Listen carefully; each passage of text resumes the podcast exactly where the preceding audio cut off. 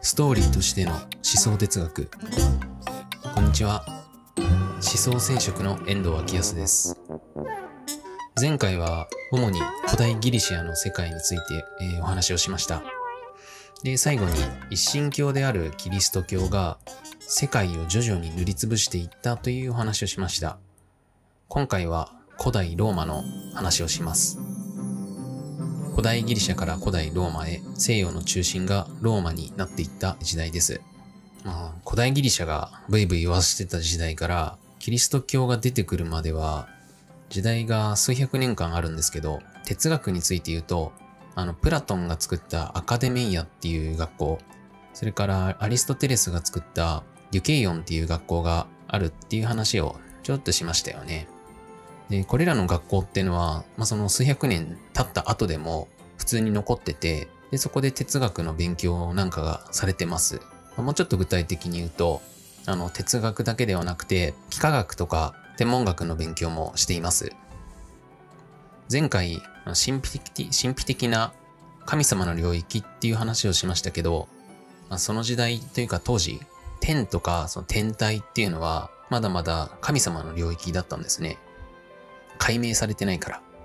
で、その天にある星とか天体っていうのが学問的に哲学とその神秘的、まあ、同じ神秘的なものだから距離が近いっていうのはまあね、言われてみれば確かにっていうのもちょっとあるんじゃないでしょうか。でそれから幾何学っていうのは、まあ、これは数学分野ですけど、数学も公理や定理を使ってこの世に存在する確からしいことを証明していくっていう性格の学問ですから、哲学とも学問的な距離が割かし近いですよね。それで、そのような勉強をしているアカデミーヤなどができてから、もうあの数百年経ってるんですけど、あの哲学が研究が深められて専門性を強めていっています。ストア学派とかエピクロス学派とか、まあ、いろんなこう学派にセクトが分かれていくんですよ。いろんな分派がある。で、その特にその今言ったのが代表的なものなんですけど、特にそのストアっていうのがこれがストイックっていう言葉の語源になったやつで、まあ、日本語だと禁欲主義っていう風にも訳されたりもします。これはあの感情に乱されないで生きた方が幸せになれるぜっていう風に言ってるんですけど、でも他にも全然別のアプローチで、禁欲主義ではなくて逆に快楽主義、快楽を追求することで幸せになれるぜって言ってるのもあります。これって俯瞰してみると哲学のテーマがこれまでは世界とは何かとか世界の根源的なものは何かっていう、ね、かなりすごい広いものであったのが、この時代の関心事が、あの、幸せとは何かっていうことに移っているなっていうふうに見ることができると思います。これ学問的にカテゴライズすると倫理学ですよね。倫理学っていうのは、あの人間はどう生きるべきであるのかとか、よりいい人間とは何かっていうことについて探求をする学問なんですけど、これってあの宗教とかなり距離が近いんですよ。どう生きるべきであるかっていうのを考えていくと、例えばその自然と調和して生きるべきであるとかにね、あの、なるから、もともと自然っていうのは、精霊が宿ってるとか、森の神様、山の神様とか、でどこの国でもそういう信仰とか崇拝の対象になってるじゃないですか。だからそのあたりを、まあ、その哲学やってる人たちが理論的に整理したわけですね。でこれがすごく大事だったと僕は思ってるんですけど、これからすごいたくさんの宗教が、まあ、ますます出てくるんですけど、念のために言っておくと、新しく出てくる宗教っていうのは新興宗教のことですよ。どんな宗教であっても、最初は新興宗教ですからね。それで、その中の一つにキリスト教がありました。ちなみに、この時代にももうすでに有名な宗教っていうのはあってですね、マニ教っていうカタカナのマニに教えるでマニ教っていうのがあるんですけど、徐々に塗りつぶされていくことになります。宗教って本当にいろんな宗教があるんですけど、どんな宗教でも一定のその宗教理論っていうのは持ってるんですよ。これから出てくる新興宗教の宗教理論のベース、下地となる部分がこのようにして作られているなというふうに僕には見えます。はい。名前は覚えても覚えなくてもどっちでもいいんですけど、ストア学派のようないろんな学派が幸せとは何かみたいなテーマについて考察して理論を立てていく。で、その理論がこれからいっぱい出てくる新興宗教の理論的裏付けになっていくっていう流れがあるというお話をしました。それで次は、この辺の時代がどういう時代だったかっていうのを見てみましょう。はい、今話してるのはローマについてです。いわゆる古代ローマ。それで、ローマってめちゃくちゃ長く続く国ですけど、すごいなんかいつも激動の時代の まあ、面白いですよね。だから、いつもなんか激動の時代で、派手なんですよね、ローマって。そういうあの派手なそのローマっていうのは、すごく強烈な社会的背景がありますので、いろんな宗教が出てきたりとか、キリスト教が出てくるらへんの話をしていこうと思います。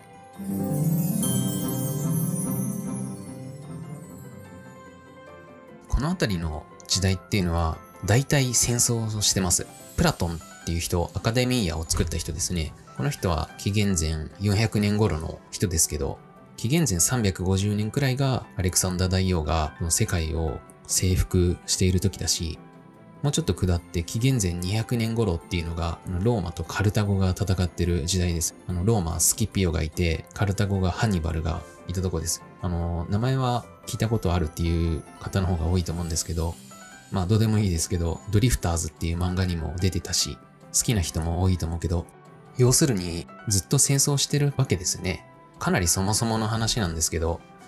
古代世界ってなんで戦争ばっかしてたのかっていうところも話してみたいんですけど、根本的な原理としては、人間の、人間って集団で生活しますよね。で、その集団の人口が増えすぎると、食料を確保するために、食べていくためにその集団同士の衝突が起こるっていうことなんですけど、人類が農耕を始めたのがだいたい1万年ぐらい前なんですけど、農耕を始めたことによって、あの、すごく大きな人口爆発が起きました。それまでは木の実を拾ったりとか、動物や魚を狩猟したりっていった採取狩猟生活をしていたわけですけど、これだとあんまりたくさんの食べ物が得られなかったので、あまり多くの人口が維持できませんでした。ところが人類が農耕を始めて、米や小麦などの穀物を栽培できるようになると、すごく多くの人口を維持できるようになりました。これはあのカロリーベースで多くの人口を支えられるカロリーをその土地から作物から得られるっていうのもあるし、あの保存が効くっていうのもありますね。で、その人間の集団をどんどん大きくすることができて、で、これがどんどん大きな集落になって、で国になっていくっていうことなんですけど、このような農耕による収穫量っていうのが土地面積に比例しますよね。このあたりのことを指摘した人がいて、あの、マルサスっていう人なんですけど、人口論っていう本があります。要は、食料っていうのは土地面積に比例した、正比例した形でしか増やせないよね、と。一方で人口っていうのは世代を経るごとに、あの2倍かける2倍かける2倍っていう風に倍々であの、幾何級数的っていう言い方をしてますけど、あの、倍々で増えていきますよね、ということを言ってます。今は、あの、少子化の時代だからもしかしたらピンと来ないかもしれないんですけど、昔はその、多産、多く子供を産んでましたので、で、2倍、2倍、2倍みたいな感じで人が増えていくと、必ずどっかの世代で、あの、食料より人口の方が多くなってしまって、で、食べ物が足りなくなってしまうと。だから、食料を確保する必要があるんだけど、食料を確保するっていうのは、これは要するに農耕できる土地を確保するっていうことなんですね。でも農耕できる土地っていうのは、それだけね、あの、人の集団がもう増えちゃってる時代ですから、農耕できる土地っていうのは、すでに他の集団がもうすでに住んでるわけです。そうすると、飢え死にしないためには、奪い取るっていう選択肢を取ることになってしまうこれがあの集団同士の衝突、結果として戦争という形になるということなんですね。だから、ある国でしばらく平和な時代が続いてたとしても、何世代も経つと人口がものすごく増えちゃうんで、そうするとどっかで食料を確保するために新たな土地を確保しないといけなくなります。こういうわけで、特に古代世界っていうのは、まあ、ずっと戦争をしていたわけです。はい。話を戻して、キリストが生まれた辺の時代のローマについて。ローマはご存知の通り、あの、偉大な帝国で、で、次々と周辺の国を属国にして拡大していった国ですね。すごい大きな領土になったと。で必要だから領土を拡大していったわけなんですけど、これは副作用もありましたと。属州に、あの、属する州ですね。属州に内紛を起こされたりとか、あと、すごくえぐい格差が広がった。それから、紀元前100年頃っていうのが、内乱の一世紀っていう風に呼ばれていて、ローマ国内ですごい政治的な争いをしていた。世界史の教科書には、スッラの粛清っていうのが載ってるんですけど、例えばね、数万人規模の処刑が行われて、広場に首がさらされたりしている、そういう時代です。なんていうか、全体的に人命が軽いですよね。別の言い方をすると、死が身近である。これだけ身の回りに死っていうものがあると、今とは違う死生観、宗教観になるよねっていうことを伝えたいんです。あとは、この後カエサルが出てきて、ローマ皇帝が独裁政治を敷く帝政に移行していくんですけど、カエサルがこの時代の代表的な軍事的英雄ですけど、世の中が乱れると必ず英雄が出てくるんですね。そして軍事的な英雄が必要とされて出てくるように思想的な英雄も必要とされて出てくる。一回まとめますね。ローマは内乱とか格差とかがひどいことになってて、もう力、パワーこそは正義みたいになっていた。だから当然、その裏では、まあ、民衆はめちゃくちゃ苦しんでいたと。で、このくらいの時代、あの数多くの新興宗教が出てきていたようです。これは純粋に世の中が乱れて、民衆が救いを求めていたっていうのもあるし、最初の方で言ったように、アカデミーやなんかの学校で哲学的なアプローチで宗教理論の元となる理論が整理されてきたからっていうのもあると思います。そしてあのパズルのピースが一つ一つ埋まっていくように、宗教の時代に徐々に移行していくっていう感覚があります。でこの数多くあった新興宗教の中にキリスト教がありました。キリスト教の性質っていうのは特定の誰かだけ救うっていうんじゃなくて信じるものだったら全員救われるっていう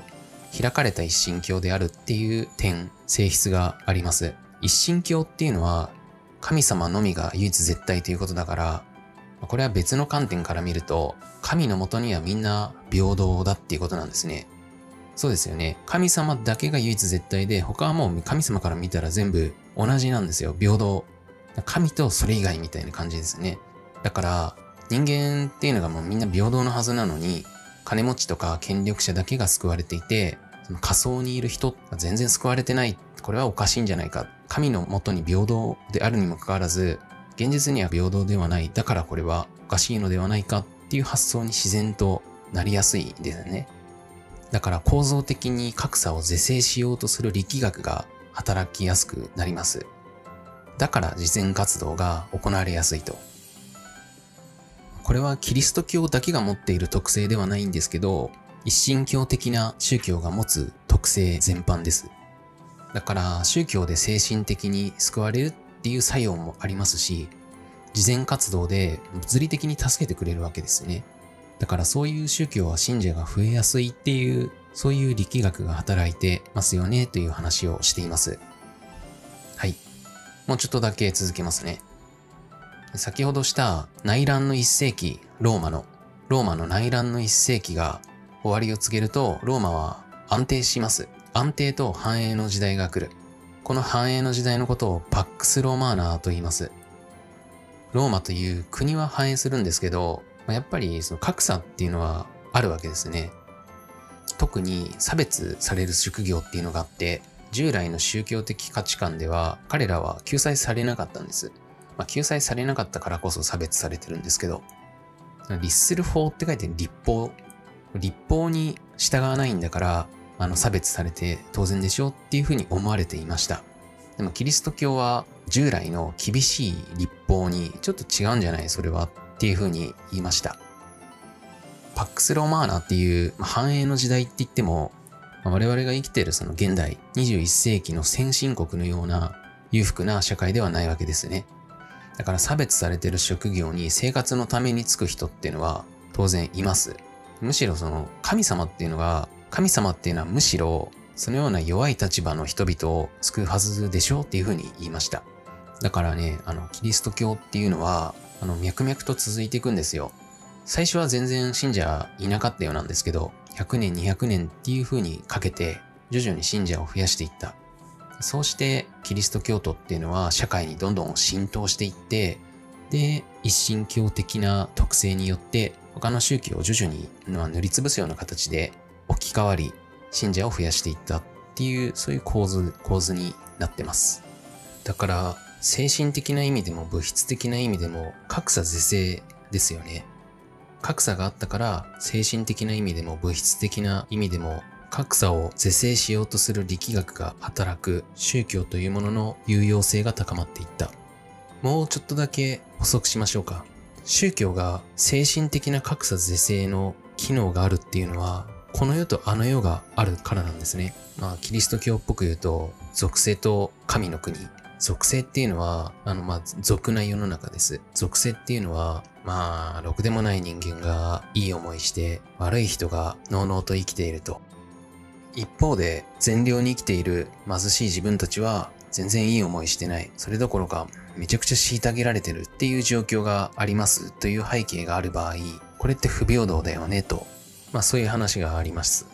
で、それに対して、宗教だと、悪いことをした人っていうのは、あの、死んだ後に、あの世で、まあ、神の国で罰を受けるんだよと、地獄に落ちるから、悪いことした人はきっちりと罰を受けているから、だから、総合的に見ると不公平じゃなくて、帳尻が合ってるんだよっていう説明がなされてますよね。それを信じることで、善良に生きている自分が報われるっていう感覚があるから、不公正感っていうのが解消される。この機能のことを精神的な格差の解消っていう風に先ほど形容しました。はい。そうしてついに、キリスト教は313年、ローマ帝国に公認されます。だからそこでようやく迫害されることがなくなって、宗教理論を深めながら布教がされていくことになります。繰り返しますけど、この宗教理論っていうのは、アカデミーアで研究されていた哲学が、まベースにある、まあ、ベースにあるというと、もしかしたら語弊があるのかもしれないですが、まあ、影響を受けていたと。これから訪れるのは宗教の時代なんですけども、これはその構図とすると、哲学が宗教に回収されていった。回収っていうのは巻き込まれていって、哲学がキリスト教の中に入っちゃったみたいな、そういう構図になっていくことになります。今回はこの辺までにするんですけども、次回はこの辺の話をします。実際あの、哲学は神学のはしため、はしためっていうのは、あの身の回りの世話をする人のことですけど、要するに神学が一番偉くて、哲学はその下に過ぎないってそういうね言葉もあるくらいなんで、宗教、神学が一番偉くなるんですよ、これから。でそのためには、宗教理論っていうのをさらに緻密にしていって研究が進んでいきますと、その辺の話をするのと、進学が一番偉いって言われると、哲学はね、反論しだすんですよね。